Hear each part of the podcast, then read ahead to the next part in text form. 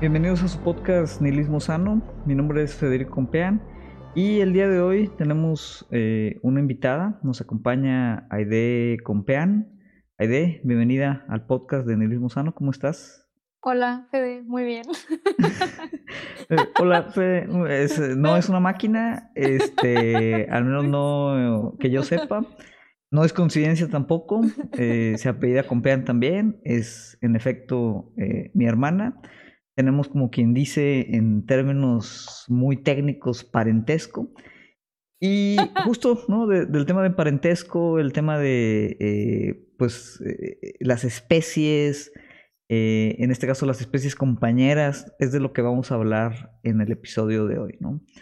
Para todos aquellos que no estén familiarizados con el concepto de especies compañeras, bueno, ahorita lo, vamos a explicar eh, un poquito, pero básicamente estamos hablando de los animalitos. Y eh, pues en este sentido eh, quise invitar a Aide, ya que es de pues, las personas que conozco que genuinamente tienen un interés, una sensibilidad y una empatía por esos seres vivos que a veces pues consideramos bien o malamente, eh, debajo de la jerarquía humana. Entonces, por eso nos acompaña Aide el día de hoy. Justo te iba a decir eh, el término animalitos, ¿no? Como que suena ya un poquito... Condescendiente. Sí, condescendiente. Animalitos de la creación, cositas. La mascotita. La mascotita, pero bueno, ¿qué culpa tenemos de que nos produzcan estas sensaciones de... de em, ternura, ¿no? Eh, como me acuerdo, mm, en, en, algún momento estaba leyendo de esos estudios, ¿no? Que hay por todos lados, que los, los elefantes, por ejemplo, cuando nos veían a nosotros, como que les, les activaba el, el feeling de ternura, así como cuando nosotros vemos, por ejemplo, un cachorrito. O sea, como que para nosotros, o sea, para los elefantes nosotros somos de que, de que, de que súper bonitos, ¿no? Les damos así como que ternurita. Entonces, bueno, de eso eh, prácticamente queremos hablar el día de hoy, ¿no? O sea, el, tema, ¿no? El concepto de especies compañeras, pues lo, sacamos de eh, Donna Haraway, una, filósofa que ya habíamos en su momento eh, mencionado aquí en algunos de los episodios. Para los que no estén familiarizados con ella, pues bueno, Donna Haraway es zoóloga, bióloga y filósofa. Entonces, obviamente, pues su, su, filosofía, eh, pues ahora sí que toca muchos temas relacionados con eh, pues la parte de tecnología, por ahí ella es muy famosa por eh, pues el manifiesto Cyborg, es como uno de, digamos sus, libros principales, tal vez el, más popular, pero obviamente ella también habla del concepto de especies compañeras, tiene, ahorita vamos a explicar por qué tal vez toma estos, estos temas, obviamente porque pues tiene su, su antecedente de, bióloga y zoóloga. Pero bueno, al final, pues especies compañeras, lo que engloba eh, o tratan de englobar, pues es como esta experiencia que tenemos pues con los animales que, que nos acompañan, en este caso, pues principalmente las, las, mascotas, ¿no?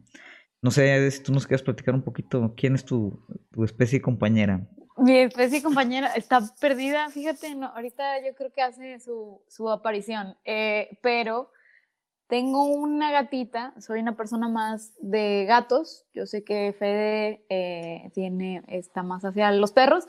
Y justo toda esta eh, clase, lecture, no sé, este video que vimos de Donna Haraway, está muy enfocada hacia los perros, básicamente. Pero, y, digo, ya iremos desmenuzando más de, de varios puntos que se me hacen muy interesantes.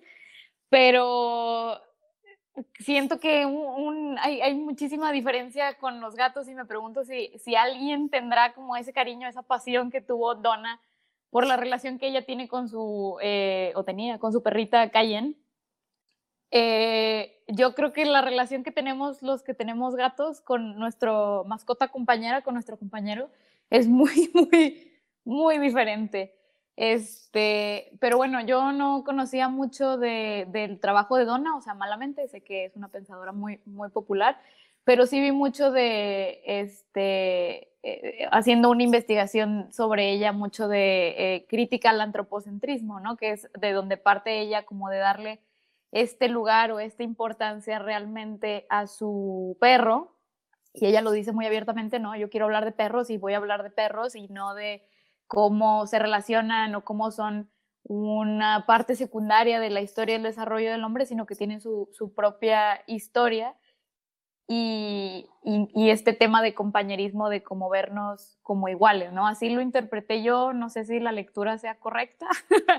Sí, digo, e, es una lectura complicada. Este, digo, yo tampoco soy un estudioso no de Donna Haraway tampoco, pero em, yo creo que lo, lo, puntualizas muy bien, ¿no? O sea, ella lo que quiere eh, hablar o la conversación que quiere tener es hacer preguntas, ¿no? Sobre el tema otra vez de lo, lo mencionamos como de parentesco y especie, ¿no?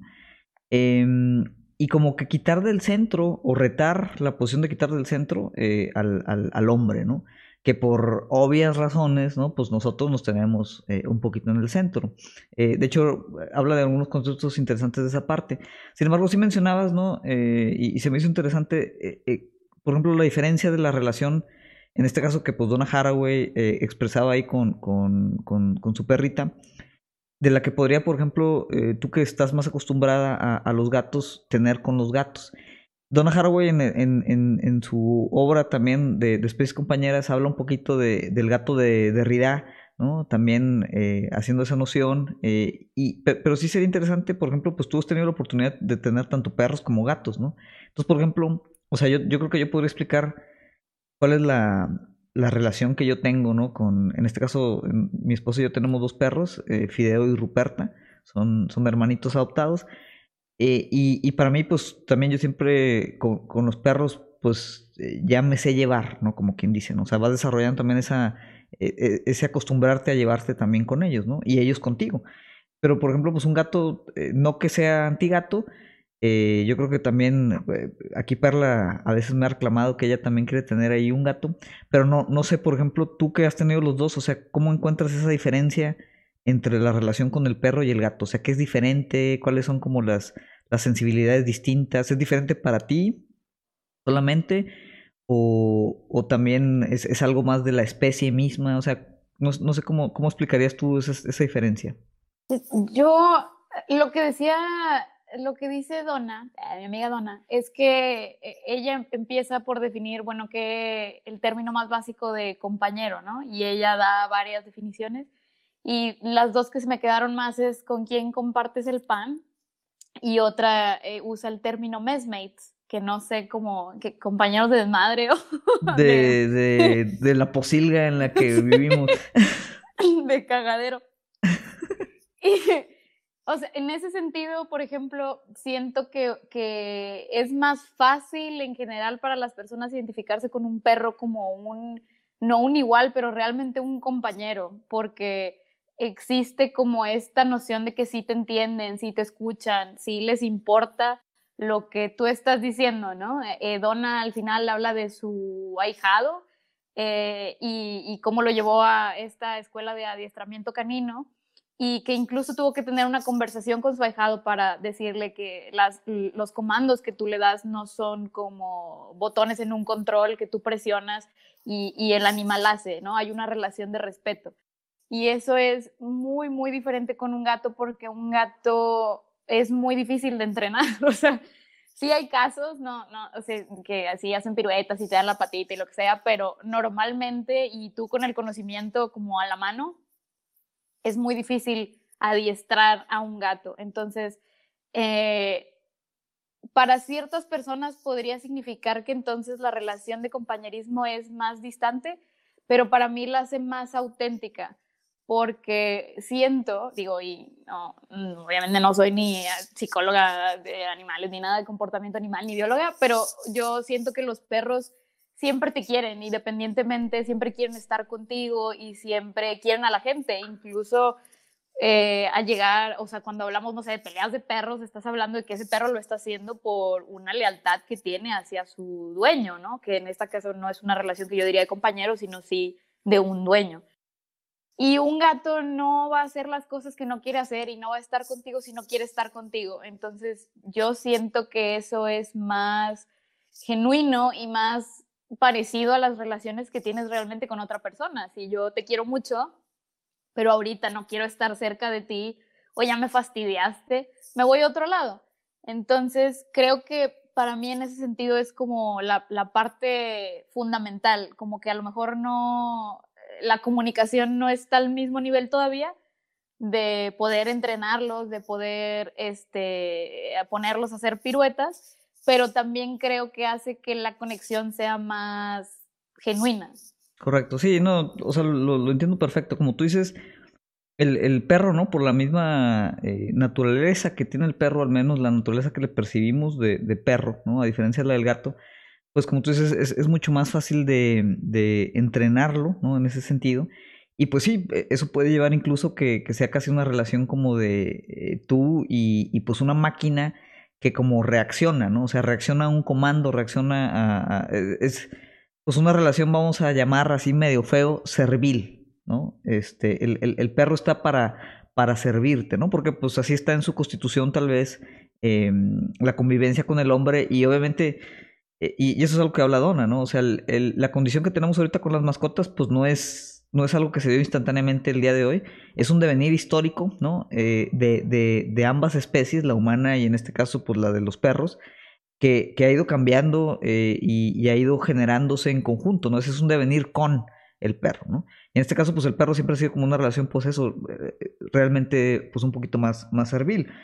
Em, el gato por su misma naturaleza y ahí interesante, pues ver, otra vez, si nos ponemos desde la perspectiva no humana, sino de la perspectiva del animal, decir, bueno, ¿qué, qué diferencia hay, ¿no? En el, en el eh, pensamiento, vamos a llamarle, del gato al perro, que el gato no está dispuesto, como tú dices, a atender este, pues a un comando, ¿no? O sea, el gato, pues digamos, en ese sentido reacciona de manera más genuina eh, o, auténtica a su relación con nosotros, ¿no? O sea, no sé si él, el gato en su conciencia, eh, a nivel que se tenga, pues el gato se considera pues ahora sí como que igual, ¿no? Que, que nosotros. A pesar de que nosotros obviamente, por más que querramos al gato, no lo consideramos, este, pues ahora sí como, como igual.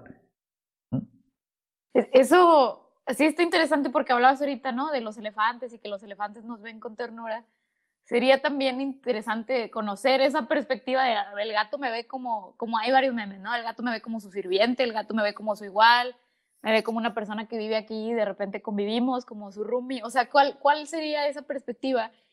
Y lo que decía yo ahorita al principio, creo que hay mucho más investigación alrededor de los perros en todos los aspectos, ¿no? O sea, de biología, de históricamente, de las razas, de todo, ¿no? Entonces, digo, ahorita hice una eh, búsqueda rápida, los, los gatos han sido, son relativamente nuevos en términos de cuánto tiempo llevan domesticados, creo que dice unos entre 5.000 y 10.000 años y los perros pues son mucho más atrás. Entonces, eh, creo que tiene que ver ahí eso y, que no es tan evidente como, o a lo mejor no, no hemos hecho tanto impacto ni nosotros en ellos ni ellos en nosotros. O sea, decía Donna en su, en su lecture que los perros también, la forma como han evolucionado ha sido para, modificado físicamente y su comportamiento para eh, tenernos menos miedo y que nosotros tengamos menos miedo de ellos. Pero en términos de los gatos, yo creo que como también hay mucha menos eh, cría de gatos, creo que siguen siendo bastante parecidos ahorita a los gatos de a lo mejor hace 5.000 años, ¿verdad? O sea, sí hay razas de que los persas y los siameses y demás, pero el gato doméstico, eh, yo diría, o sea, me aventuro a decir que es muy parecido a lo que era antes y que no ha cambiado mucho o él no ha sentido la necesidad de cambiar a lo mejor tantos de estos comportamientos o características para encajar mejor con nosotros. Sí, es como digamos un, o sea, el gato es, vamos a decir, una especie menos impuesta al hombre todavía, ¿no? O sea, es, es, lo que lo que puedo decir. Y fíjate, e, eso es, si te pones a pensar, pues los, gatos históricamente, pues ya ves en Egipto, ¿no? Eran considerados deidades, este, podemos encontrar a lo largo de la historia como que mucha simbología del gato como, pues esta especie como que más mística, eh, a veces como dioses, a veces como demonios. Y digo, igual, al menos en mi limitado conocimiento, no recuerdo si los perros en algún momento de la historia han tenido de que, oye, el, dios perro de la antigua Babilonia, o sea, no me suena, ¿no? Eh, y, pero tiene, tiene sentido, o sea, porque, pues dices, el perro tal vez lo, lo conocemos mejor, tenemos más tiempo con él, hemos evolucionado con él, y pues el perro es como ese compañero, ¿no? Y el gato era como este enigma que, pues por alguna razón ahorita empezó a estar con nosotros, pero tal vez no, no hemos alcanzado todavía a modificarlo. Y no solo modificarlo nosotros, otra vez en el tema de, de, de, de, quitar al hombre del centro, también hay que ver en qué sentido el gato o el perro también nos ha modificado, ¿no? O sea, sería interesante cómo seríamos ahorita si el perro como compañero doméstico no existiera, ¿no? O sea, ¿cuál sería la mascota más popular? ¿Los peces? Queremos iguanas, o sea, como que se, me hace curioso pensar, porque obviamente pues el perro eh, no solo es una mascota, o sea, ha servido como, como compañero de trabajo, ¿no? Este, lo hemos entrenado para, pues ahora sí que hacer chambas, eh, algunas más peligrosas que otras. Tú hablabas lamentablemente del tema de, pelea de perros que sigue existiendo. Eh, y el perro, pues otra vez lo, hace la pelea de perros porque así se le entrena, ¿no? Pero, pero sería interesante eh, decir, oye, bueno, así como está muy claro cómo hemos influido nosotros en el perro, o sea, pensar, ¿no? O sea, cómo el perro ha influido a nivel histórico y ahorita, ¿no? O sea, por ejemplo, yo, yo que soy diferente, o qué sería diferente si no estuviera aquí Fideo y Ruperta, ¿no? O sea, no sé, por ejemplo, tú si te sientes que como persona, o sea, eres diferente antes o después de que empezaste a, tener gatos, a adoptarlos, eh, o sea, ¿qué, ¿qué, sientes si algo, ¿no? Eh, que, que haya cambiado es que siento que cualquier persona que tenga una mascota, o sea, un compañero, desde que una iguana, un cotorro, perro, gato, desarrollas, y eso está, a mí se me hace muy padre, desarrollas este lazo emocional hacia esa criatura, ¿no? No sé cómo te sientas tú con tus perros, yo con los gatos que he tenido sientes como, a pesar de que son animales muy independientes, para mí es como que están chiquitos, los quieres proteger, o sea, los ves dormidos y te llena de paz. Eh, y, se me hace muy interesante que, que incluso eh, como que hay también una relación en nuestra mente que tú piensas perro y, y, vas a lo masculino y piensas gato y va más hacia lo femenino. Entonces también no sé si esos sentimientos estén ahí relacionados con el te quiero proteger, este, a lo mejor eres un animal más emocional o más, este, como eh, whimsical, ¿no? De eh, caprichoso. Este, y, y, no sé, tú, o sea, ¿cómo, cómo lo ves en tus perros, o sea, ¿qué te evocan en ti? Para mí sí es un tema de no quiero que te pase nada y a lo mejor ahí la relación masoquista de aunque tú no me quieras y no te importe mi amistad, yo aquí estoy para ti. Sí, o sea, digo, eh, por ejemplo, yo tengo pues, dos perros, ¿no? Fideo y Ruperta. Los dos perros yo creo que tienen una personalidad totalmente distinta, ¿no?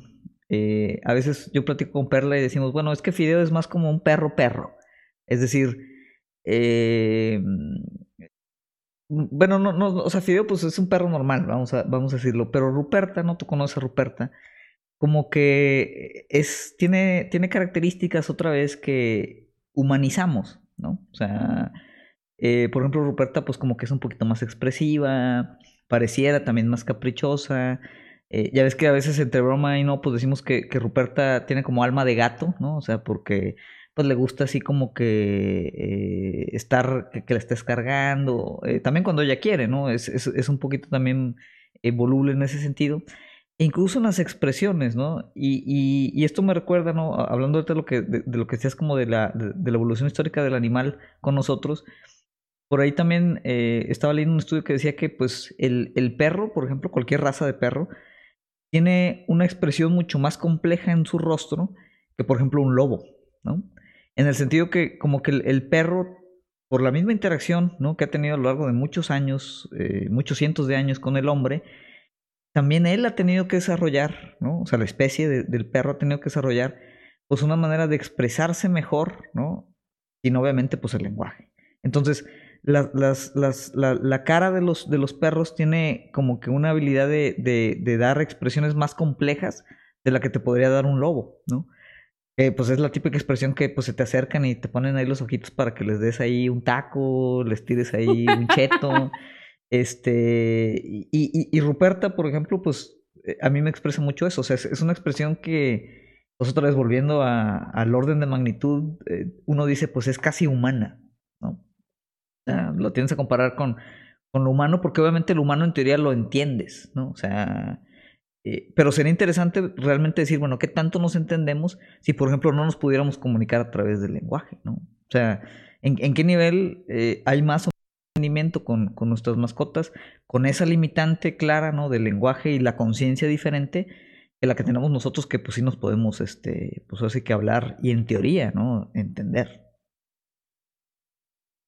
Sí, o sea, eso es lo que dices ahorita, y creo que Donna también lo menciona, es un tema como de intimidad, de buscar una conexión, eh, como de realmente un compañero con una especie que no es la tuya, ¿no? Entonces, o sea, es, un reto cómo haces eso, y obviamente tú partes desde, pues, tu lenguaje, en este caso, de lo que tú conoces, ¿no? Yo me relaciono a un animal, a lo mejor, este, con la misma, no, no exactamente la misma forma, pero con, con, los mismos básicos que yo trataría de acercarme a una persona, ¿no? O sea, por ejemplo, creo que pasa mucho eso sí en perros y en gatos, que los niños buscan abrazarlos, ¿no? Porque lo que tú quieres hacer es darle cariño y como tú sabes dar cariño, es abrazando.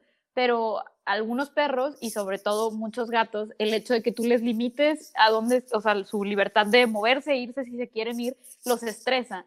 Entonces, eh, esa, esa, parte de, que tú dices ahorita de pues buscamos conectar desde lo que nosotros conocemos, pero eh, ellos y, los perros se han acostumbrado ya más a este tipo de relación, pero con otros animales pues todavía no sabemos, no nos hemos, no sé si en términos de que eh, no hemos tenido tanto tiempo para domesticarlos o no le hemos invertido tanto tiempo a esa investigación, pero con la mayoría de los animales todavía como que no, no sabemos cómo conectar, cómo comunicarnos, ¿no?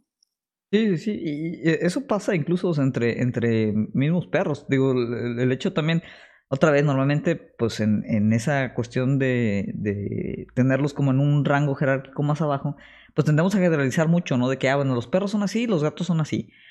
Pero pues bien sabemos, tú sabes también con los gatos, este, pues cada gato tiene su temperamento muy, muy particular, ¿no? Eh, incluso a veces decimos, bueno, las razas, ¿no? Las razas de perros eh, tienen como que ciertas características que comparten, ¿no? Y, sí, o sea, es correcto, pero dentro de, de, esas mismas razas, pues el, perro también tiene y genera, ¿no? Eh, un temperamento, desarrolla una personalidad que tiene mucho que ver también con la personalidad o, o cómo interactúa con nosotros, ¿no? pero son bien diferentes. E, en ese sentido, por ejemplo, eso que tú decías de que hay, hay, animales que pues al abrazarlos como que les estresa. O sea, por ejemplo, Ruperto le encanta que la abracen, ¿no? Que la cargues y todo, pero Fideo no. O sea, Fideo como que quiere que lo abraces, pero si lo abrazas de más, pues otra vez se pone ahí medio, medio nervioso, ¿no? Este, por, por, lo mismo que dices, porque tal vez pues él siente que no se puede mover, este, pues como, como quisiera, ¿no? Entonces, eh, e, esa parte es, es interesante eh, Donna eh, hablaba de, de, hay una cuestión que quería tocar que era, eh, otra vez volviendo e, ella, eh, iba a una lectura de, de, de y, también su gatita que pues lo vio desnudo y no sé qué tanto, pero la pregunta era, bueno, ¿qué pasaría si los animales respondieran, no? Esa como que la, la, la, la, gran pregunta, ¿no? como hacer ese ejercicio, ¿no? Decir, ¿qué pasaría si los animales respondieran? Pero no, no responder tal vez en términos de habla, ¿no? O sea, no estamos hablando de que yo le pregunte algo a Fideo y Fideo me diga, ah, sí, a huevo, ¿no? O sea, sino cómo, cómo responde un animal, o sea, cómo respondería o cómo interpretar su respuesta contra lo que podría ser una reacción, ¿no? Eh, ahí básicamente eh, hablan de cómo, pues normalmente estamos muy acostumbrados a, ver otra vez a los animales como máquinas, ¿no?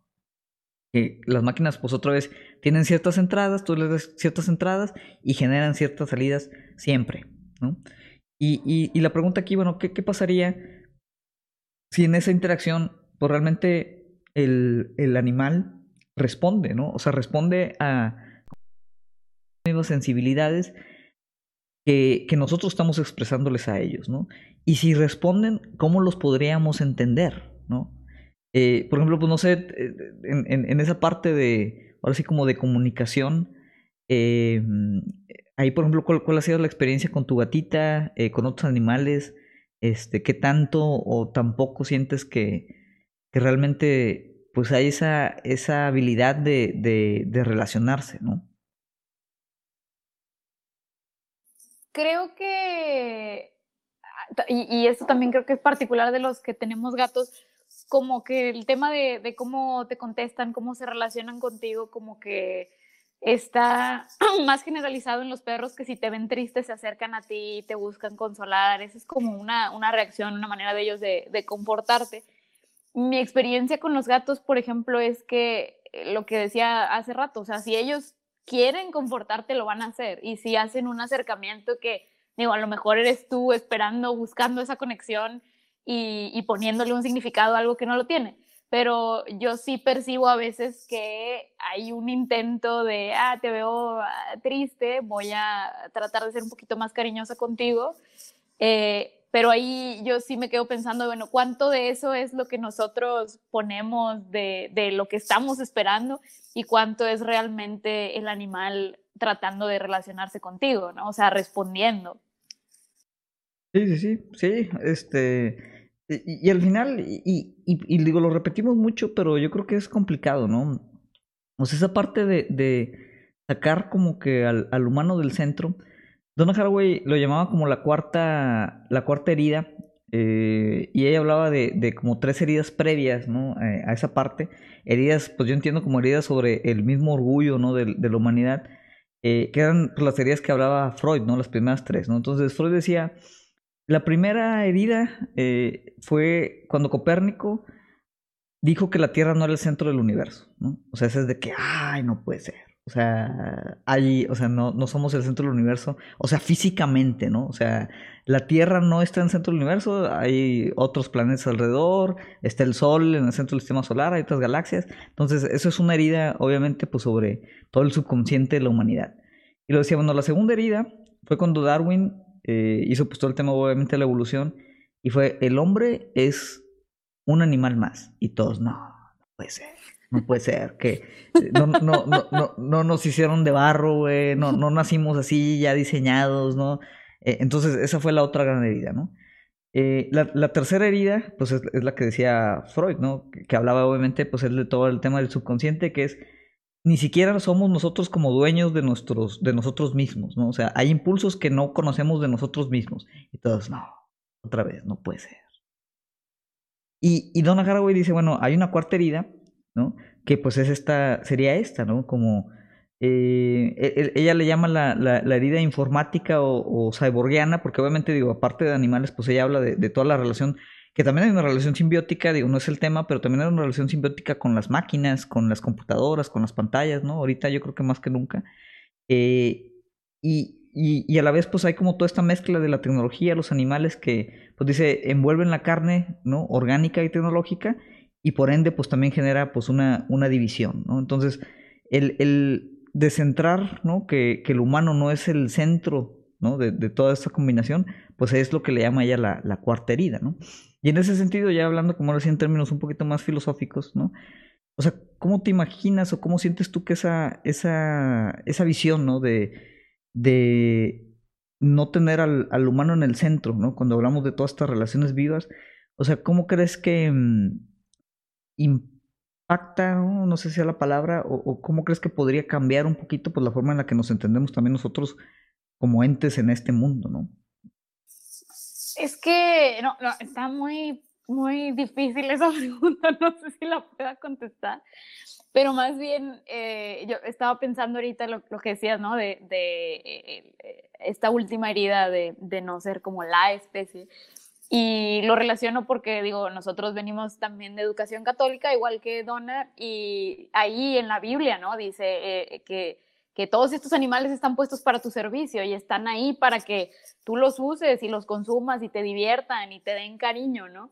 Entonces, eh, creo que eh, removernos del centro tendría que cambiar esa relación que tenemos con los animales, ¿no? Y, creo que tiene mucho que ver con el especismo, no sé si es el término correcto, pero de que tú, tú no, tú no te vas a comer unos taquitos de perro, este, unos taquitos de gato, porque para ti eso es inconcebible, ¿no? O sea, no para ti, Federico, sino para ti, persona en general eh, estamos hablando de que no como, o sea, no me voy a comer un gato. ¿Y, y, y por qué? O sea, porque tú tienes otra, una percepción diferente de cómo te relacionas con los animales. Pero digo, Facebook está lleno de, ay, pareja se encuentra corderito, jirafa, león y lo empiezan a domesticar y al final es su amigo, ¿no? Entonces estamos hablando de que tal vez nos podemos relacionar de una manera muy similar con la mayoría de los animales, si así lo buscamos. Y entonces, ¿qué quiere decir eso en términos de, si yo no soy ya, si, si, esta comunicación no se hace en relación a cómo yo lo percibo, ¿qué quiere decir sobre cómo usamos o explotamos a los animales, ¿no? O sea, si, si ya no me quito yo del centro y entiendo que puedo tener relaciones significativas y de compañerismo con cualquier animal, independientemente de su especie, eso me va a hacer cuestionar pues mis hábitos de consumo, el tema de la crianza, el tema de incluso, bueno, eh, tener ciertos animales eh, como animales de compañía está bien o está mal. Entonces, o sea, no, no sé cómo cambiaría, pero sí sé que eh, ahí detonaría muchísimas cosas, ¿no? Es una reflexión que, que es compleja. Sí, es, es, como un, digamos, un elemento de sensibilización. Em, y, y, fíjate, esto es interesante, justo, justo tenía una nota al, al respecto, porque al, al final el, el, tema, ¿no? Es pues como esa división entre lo humano y lo que no es humano. Y esa relación obviamente es, es pues se interpreta eh, directamente como, pues sí, o sea, por ejemplo, la, la, la gran división, ¿no? También de eso hablaba Don Haraway, de, de la, la, gran división, ahí, creo que estaba Bruno Latour, eh, pero de esa gran división que hay, que está muy clara, ¿no? Por ejemplo, pues entre nosotros y los animales, ¿no? Dices, eh, está como ahorita, pues es, está en el subconsciente, eh, así la vivimos. No sé si en 100 años, en 1000 años, en 15 mil años exista, pero ahorita existe, ¿no? Eh, hay, hay, una cuestión humana y hay una cuestión no humana. Y lo interesante de lo que hablas, ¿no? Obviamente en relación a, a, pues como esta dicotomía de humano y animal, pero esa división entre lo humano y lo humano, pues a veces la utilizamos entre los humanos mismos, ¿no? O sea, eh, sucede que animalizamos, ¿no? O deshumanizamos, eh, dependiendo, si lo quieren ver antropocéntrico o no antropocéntrico, ¿no? Eh, animalizamos o deshumanizamos, eh, pues diferentes divisiones, ¿no? Entonces, incluso a veces no es que haya humanos o no humanos, pero hay humanos y hay menos humanos, ¿no? Obviamente esto a lo largo de la historia ha cambiado, pero pues digo, en, en esa división, en esa gran división, pues ha estado y siguen estando, ¿no? Pues la mujer, este, eh, los no blancos, eh, la gente con alguna discapacidad, ¿no? Eh, cosas de ese estilo, ¿no? Y, yo creo que eso tiene que ver, ¿no? Tú hablabas como de este, el especismo, y, yo creo que eso vale mucho rescatar de, del pensamiento de Donna Haraway, ¿no? O sea, Donna Haraway es una pensadora que podríamos clasificar como no esencialista que para los que no estén pues, muy familiarizados con el término, el término esencialismo es cuando pensamos que hay ciertos elementos esenciales, ¿no? Otra vez, que son claves para que alguien sea lo que es. Por decir, eh, una silla, ¿no? O sea, una silla tiene algún elemento esencial, ¿no? Una condición de, de, de silla que hace que sea una silla. Obviamente, si eso lo, lo, pasas tú al, al, temas humanos, pues de repente empieza este tema, por ejemplo, el esencialismo de, del hombre y la mujer. ¿no? Eh, oye, no, pues es que alguien es hombre porque tiene pene, güey. E, esa es la, la, la, esencia del hombre, ¿no? Eh, y nos olvidamos de todos los contextos sociales, de todas las conductas relacionadas, de cosas que pueden ser diferentes, ¿no? Y obviamente Donna Haraway esto lo, lo, lo rechaza, ¿no? Como lo rechazan muchos este, pensadores eh, actualmente, ¿no? Eh, y, y, en ese sentido, ¿no? Obviamente ya cuando empieza a mezclar pues, temas de cyborgs y tecnología y híbridos y pues obviamente especies compañeras, pues ella básicamente eh, hace lo que, eh, en, en, términos muy resumidos, pues ella habla de una altermundialización, que es como pensar pues otro mundo, pensar otros conceptos, pensar otra, eh, otra mezcla, en, lo, donde no haya estas cuestiones esenciales que te definan pues otra vez como humano o no humano, ¿no? Y aunque obviamente ella lo aplica tanto para la parte de cyborg como para la parte aquí de las especies compañeras, pues sí, o sea, yo estoy de acuerdo que, que en la medida en que podamos esa parte como que aplanarla, ¿no? Eh, yo creo que sí nos puede ayudar, pues digo, no solo para nuestra relación con, con el mundo animal, ¿no? O sea, sino para pues, nuestra relación con el mundo humano mismo. Sí, definitivamente. o sea, creo que Donna también es anticapitalista, ¿no? Y creo que como que vas este, jalando el hilo a un suéter, ¿no? O sea, si tú empiezas a pensar que no estás al centro o que no eres lo más importante, entonces, ok, sigues a cuestionarte, bueno, entonces, ¿cómo me estoy relacionando con otras personas, con otras especies? Y ya es de que, ah, chin, o sea, yo pensé que estas personas o estos animales estaban a mi servicio, pero no es así. ¿Cómo construyo una economía o cómo construyo una civilización en donde, imagínate, o sea, que no podamos usar absolutamente los animales para, para nada, o sea, ni, ni abejas, ni caballos, ni nada, y, y, lo mismo con las personas, lo que decías ahorita, ¿no? O sea, si, si yo realmente partiera de verlos a todos exactamente iguales, hombre, mujer, indefinido de raza y edad, ¿qué significa eso para las relaciones de poder, no? O sea, ¿cómo, cómo, qué, qué dramáticamente creo que cambiaría realmente todo, eh, partiendo como de ese punto que es nada más quitarte del centro? Sí, sí o sea, de la herida eh, se empieza a desangrar ahí la gente. Eh, pero bueno, digo, obviamente también tiene, tiene eh, ciertos riesgos, ciertas críticas eh, de cosas que ahorita también ya pasan, ¿no? yo creo que pues hay, hay mucha gente, digo, no, no tengo ejemplos específicos, pero yo creo que hay mucha gente que ama con increíble y casi infinito amor, ¿no? A sus especies compañeras pero que sale a la calle y nomás no te pone un golpe porque no quiere meterse en broncas legales, ¿no? O sea, eh, en, estas mismas relaciones de poder de las que hablas, ¿no? Que obviamente es, un tema en, en, la filosofía de, de, Donna Haraway, pues también está este cuestionamiento, yo quiero decir, bueno, eh, en, en esas eh, asimetrías de poder, que evita también que de repente, pues, degenere, ¿no? En decir, ah, bueno, sí, eh, hay una eh, clase, ¿no? Con poder, que ahora, pues, sus animales, sus gatos, sus perros, pues van a tener mejores condiciones de vida que los niños, ¿no? De, de, de otro sector de la población, este, pues, en condiciones tal vez eh, marginales, ¿no? Entonces, yo creo que también hay, hay, ese riesgo, ¿no? O sea, de decir, o sea, sacas al humano del centro, ¿no? Eh, tienes obviamente esta relación más armoniosa con las especies, pero sigues teniendo otra división, ¿no? Eh, de otra humanidad que, que, puede que, o sea, no necesariamente la vas a incorporar, ¿no? No, sé si me, si me explico, ¿no?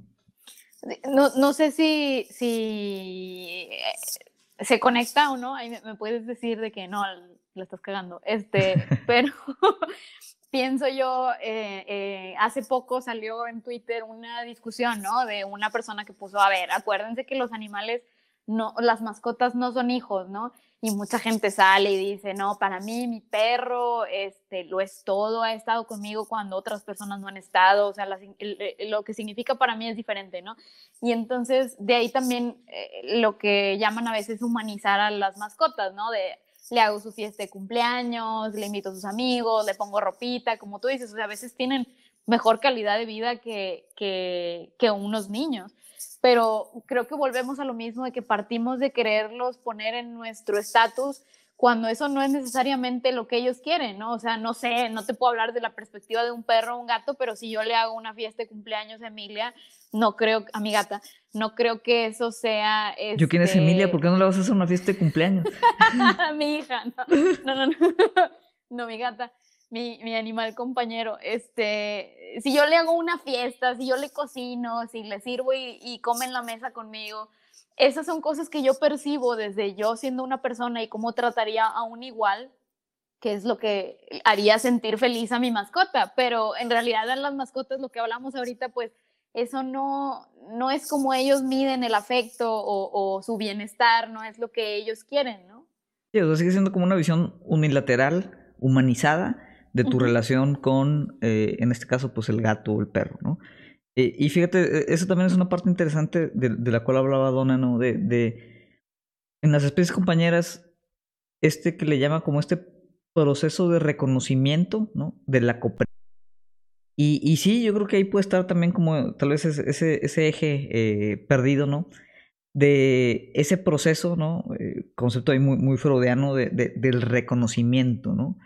Em, obviamente a nivel de, de, humanos, ¿no? De personas, nosotros estamos constantemente en busca de ese reconocimiento, ¿no? No reconocimiento entiéndase como, ah, Fede, vamos a darle un diploma este, por eh, eh, buena onda, ¿no? Por mejor podcast de revelación 2021.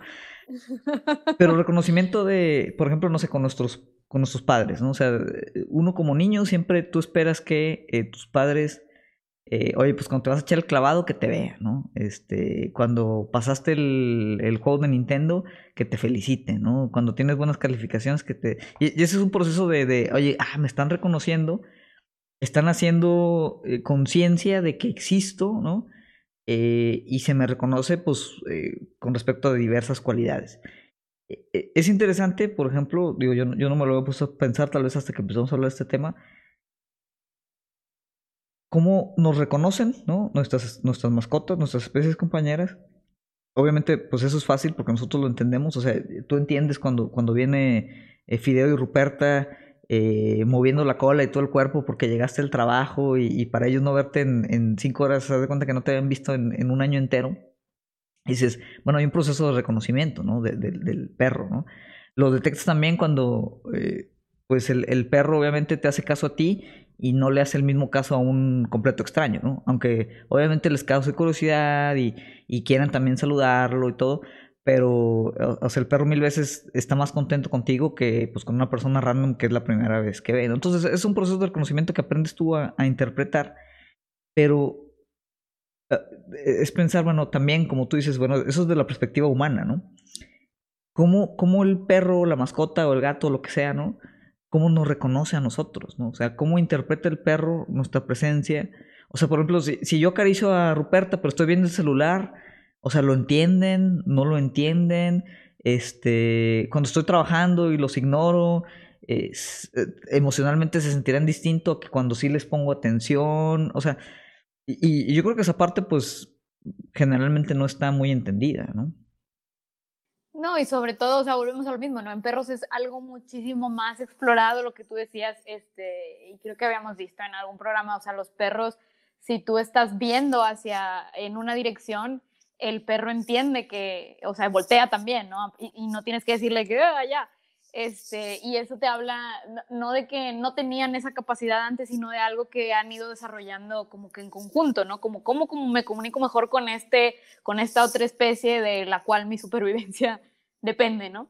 Y, en términos de, los gatos, eh, creo que es, todavía menos información la que tienes de, yo no sé si eh, señalo algo, Emilia sabe que, mi gata sabe que, lo estoy señalando, si cierto tipo de, ronroneo más o menos puedo ir conociendo eh, qué significa, pero no hay tanto, así no puedo, de, yo saber exactamente, ah, está, tiene este, la cola de esta forma, pues yo la conozco, siento que no se siente tranquila, pero lo que tú decías ahorita, o sea, no sé si eh, yo rascarle la cabecita, despertarla para hacerle cariños, o sea, es algo que sí le molesta o no le molesta o le da igual o le molesta pero lo entiende porque me quiere, o sea, como eso que decías, no hay un gap enorme de no sé, no sabemos cómo interpretan ellos esta relación en su, en su vida. Sí, fíjate, ah, Fideo pasa que hace ruidos así como medio de ronquidos, pero despierto, ¿no? Y, los hace siempre en, en, tantas situaciones diferentes que no sabes si es de que algo positivo o algo negativo. O sea, de repente es de que lo acaricias y está a gusto acostado y hace como que... Mm", y dices, híjole, ¿lo estoy molestando o, no? Y de repente que pues, está contento la caricia y también es de que... Mm", entonces de que, híjole, no, no alcanzas a entender.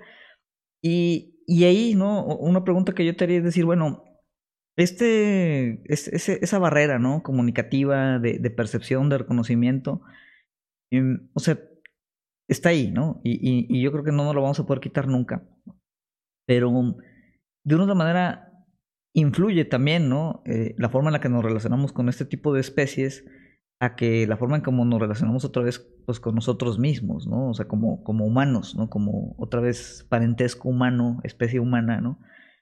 Eh, y, y, la pregunta sería, bueno, quisiéramos tal vez, ¿no? Que, que, que la, la, mascota, ¿no? Los animales, quisiéramos que respondieran, o sea, si, si quisiéramos entenderlos, a ese nivel. Y, antes de que contestes, eh, me, acordé mucho de un cómic eh, donde está un perrito, este, pues así típico en la mesa, ¿no? Y, quieren que le dé, o sea, que él quiere que le den comida y está ahí pues moviendo la cola y ladrando y pues obviamente le dicen que no y nadie le hace caso, ¿no? Y luego pues pide un deseo, hay un genio y le dice, quiero que me entienda, ¿no? Y el genio ahora le va. Entonces va, se acerca otra vez a la mesa el perro, ya pudiendo comunicarse, le dice, es que quiero que me den comida. Y los dueños le dicen, sí, ya sabíamos, pero no te vamos a dar. Y el perro de que... ¡Ah! Se queda así sorprendido de que todo el tiempo pensó que no le estábamos dando comida. Porque no lo entendía. Porque no lo entendíamos. Eh, eh, eh, no sé, o sea, me estaba pensando ahorita, o sea, qué significaría para mí poder entender lo que dice mi gata, pero volvemos al mismo, o sea, la forma como ella se comunica conmigo, o sea, a lo mejor a ella no, no, le interesa entender lo que yo tengo que decir, ¿no? Más bien partiría de ahí. Y, y justo antier, eh, no sé si se relacione tanto con este tema, pero descargué una aplicación este, que se llama eh, Meow Talk. Este, ¿Cómo? miau de maullido, talk. De, Meow Talk. Ah, habla. Meow si nos está escuchando alguien de Meow Talk y quiere patrocinar el podcast, Bienvenidos. Bienvenidos. De hecho, es, un desarrollo de, uno de los ingenieros que, eh, trabajó en el desarrollo de Alexa. Este, entonces, la idea es que eh, es como un Shazam, no sé si se alcanza a ver, creo que no se ve, pero es como un, un Shazam y tú aprietas cuando tu gato está maullando, registra el maullido y te da una sugerencia de qué pudiera ser lo que tu gato quiere decir, ¿no? Pero más que, que traducir, eh, cosas interesantes que me topé leyendo un poquito más de la aplicación es que los gatos en particular, el maullido no es un lenguaje que ellos usan para comunicarse con otros gatos, o sea, más que con su mamá para que les ponga atención. Pero si se topa un gato adulto con otro gato adulto y se maullan entre ellos, eso no, no registran, o sea, no es un lenguaje en común. Entonces, el, el maullido que desarrolla mi gata es para hablar conmigo específicamente. O sea, es un idioma que a lo mejor yo no entiendo, pero que surge eh, de la relación que nosotros tenemos. Y lo que a mí me parece interesante de la aplicación es que va aprendiendo, ¿no? Entonces, eh, ya con esta tecnología, ya cuando los maullidos se parecen y yo a lo mejor la grabé cuando tengo su plato de comida y, y guardé el tipo de maullido que ella hace cuando yo le voy a dar de comer, a lo mejor ya si lo hace en otro contexto donde no hay comida de por medio, yo puedo entender que bueno, la aplicación puede entender que, que, tiene hambre, ¿no? Y vienen otras opciones de no me molestes, o acaríciame, o tengo sueño, y demás, ¿no? Entonces, eh, creo que hay una necesidad, eh, ¿no?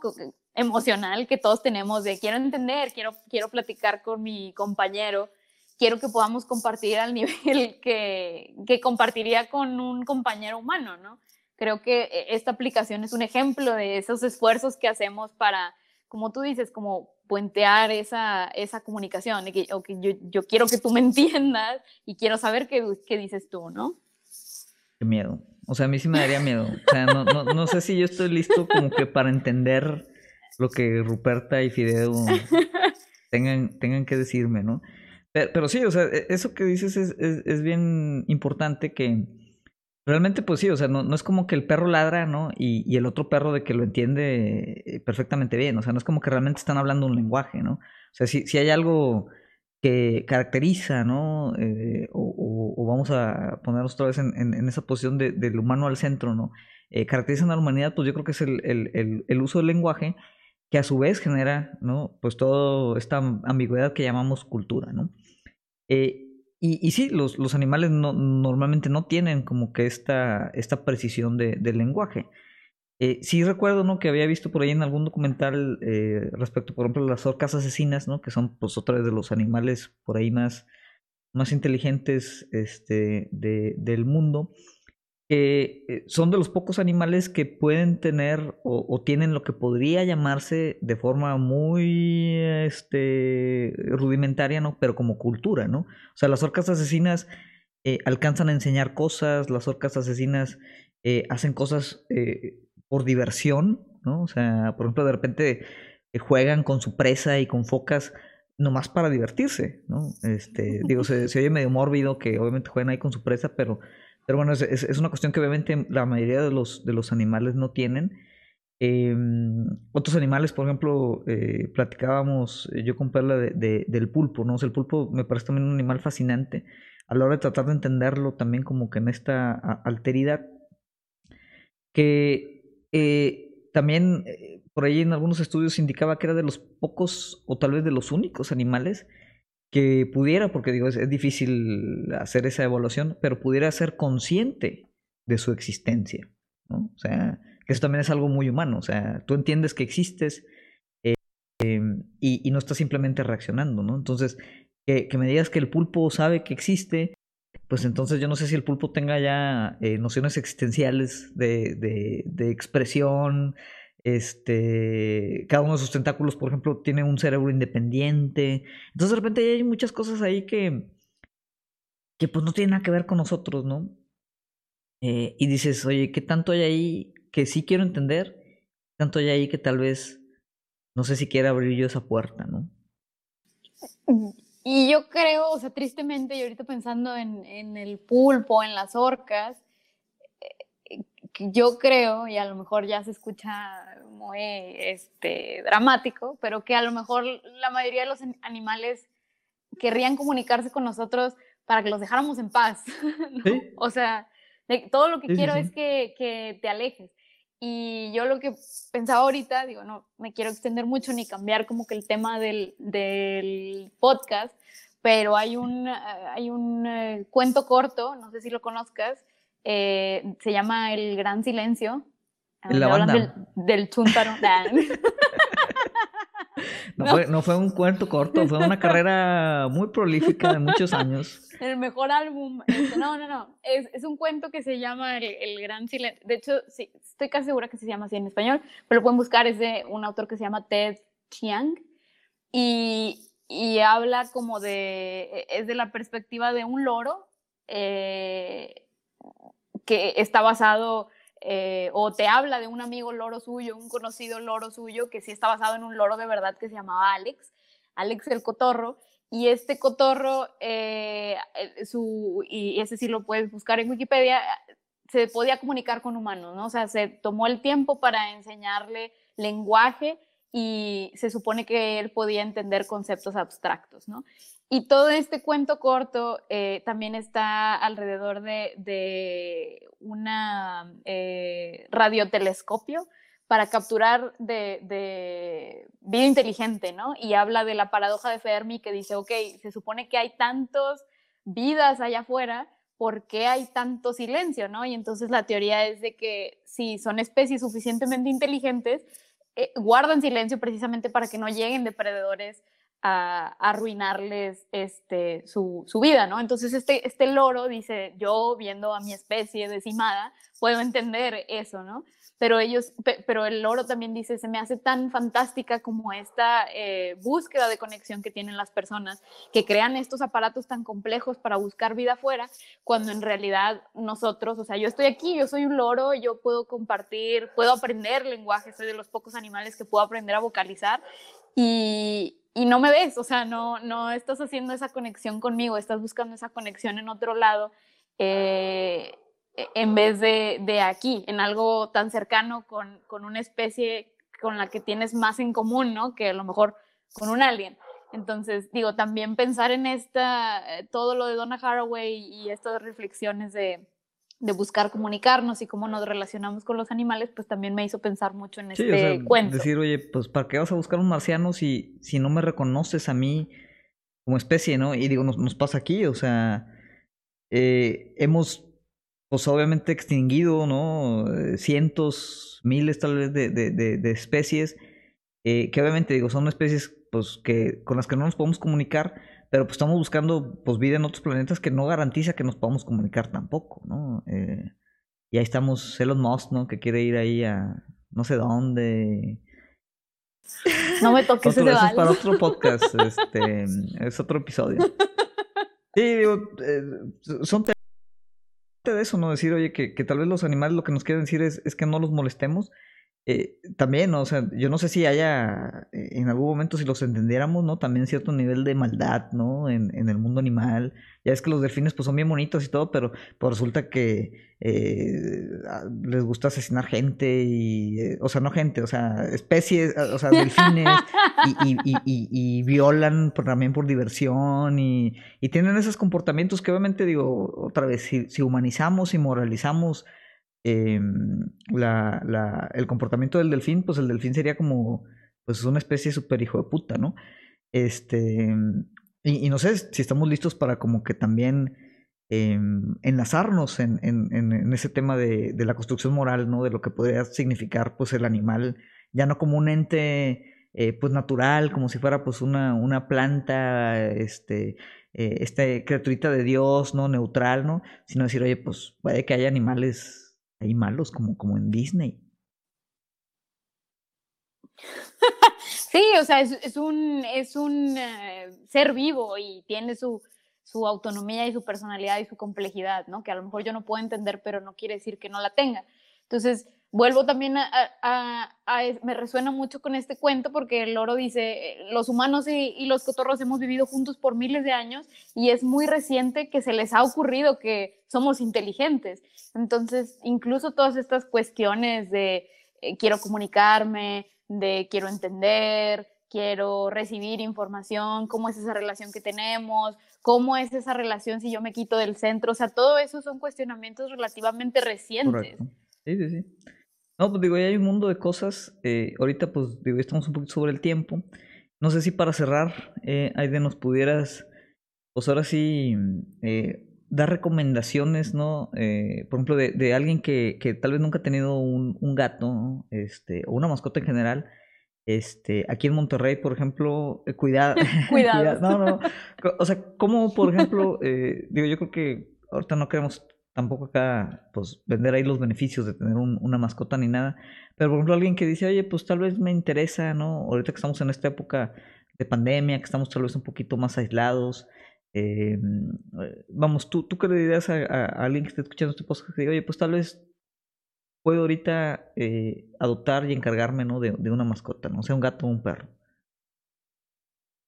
Yo, hablando de mi experiencia, eh, hay algunas cosas que yo puedo decir. Sí, sí es su primera vez teniendo, bueno, desde mi perspectiva sí me ha ayudado mucho a sobrellevar la pandemia y el encierro, tener un compañero eh, que sea una mascota, ¿no? Y a lo mejor está bien, yo estoy reflejando o proyectando, si yo le platico algo eh, eh, al nivel lógico, sé que no me está poniendo atención, pero te ayuda como a rebotar ideas y a sentirte pues un poquito menos loco y un poquito menos solo y te ayuda también a poner tu atención en otro ser vivo, o sea, ya no estoy pensando todo el tiempo en mí, sino a ver si la gatita hizo el baño, a ver si ya comió, hay que cambiarle el agua por una más fresca. Entonces, en el sentido de la pandemia, yo sí he sentido que me ha ayudado y genuinamente veo en ella un compañero.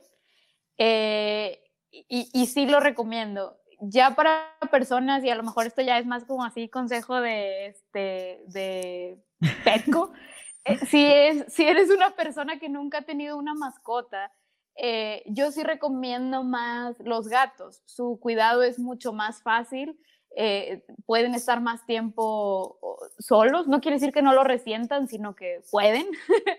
este, y, y son, son más fáciles de cuidar. Y ya como a nivel personal, lo que yo diría es que en mi relación con los gatos, lo que yo me llevo es este, esa relación con las personas para mí es similar en esos puntos que yo decía al principio, ¿no? Si una persona no quiere estar contigo, no quiere decir que no, que no te quiera, que no te aprecie, pero cada quien tiene, cada persona, así como cada gato tiene su personalidad, necesita su espacio y creo que la conexión para mí es mucho más genuina cuando le damos la libertad a las personas de decidir en qué nivel se quieren relacionar con nosotros, ¿no? O sea, qué tanto afecto, qué significa afecto para mí. Creo que esas cosas se pueden trasladar de la relación de, que yo tengo con mi gata a, la relación que tengo con otra persona, ¿no? O sea, respetar eh, tu espacio y tu libertad y la forma en cómo tú me demuestras cariño a mí.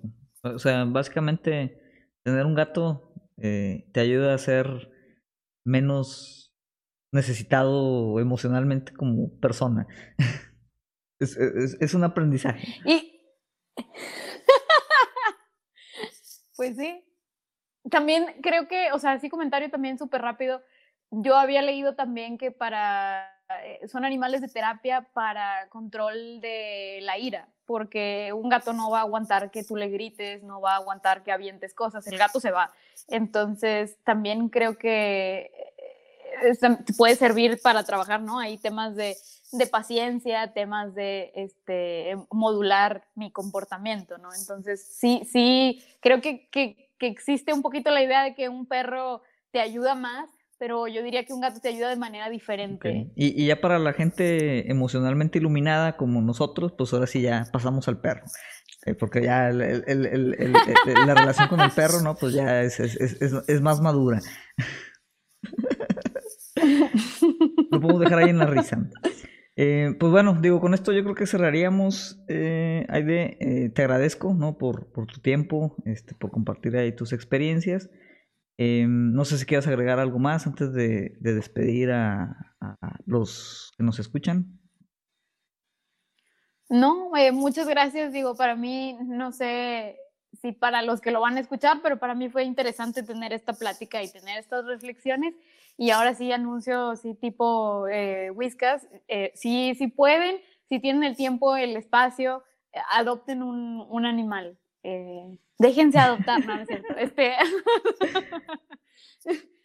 busquen ese compañero en, en, otra especie. Es, está, es una experiencia que es, difícil de describir, pero es muy bonito. Y, eso, adopten, ¿no? Especialmente en tema de, de, de, perros. Eh, digo, yo sé que hay mucha gente que tiene como fetichizado, ¿no? las especies, este, o las razas de, de, perros, pura sangre, ¿no? Que realmente no tienen de pura sangre de nada, porque también es una mezcolanza impresionante pero especialmente en países como México, ¿no? Yo sé que en otros países en Europa es a veces difícil incluso conseguir eh, o adoptar perros, pero hay muchos perros ahí que, que, pues otra vez, por gente que tal vez se acercó al, al tener una especie de compañía de manera un poquito responsable, pues están ahí sin, sin hogar, este, sin familia, abandonados.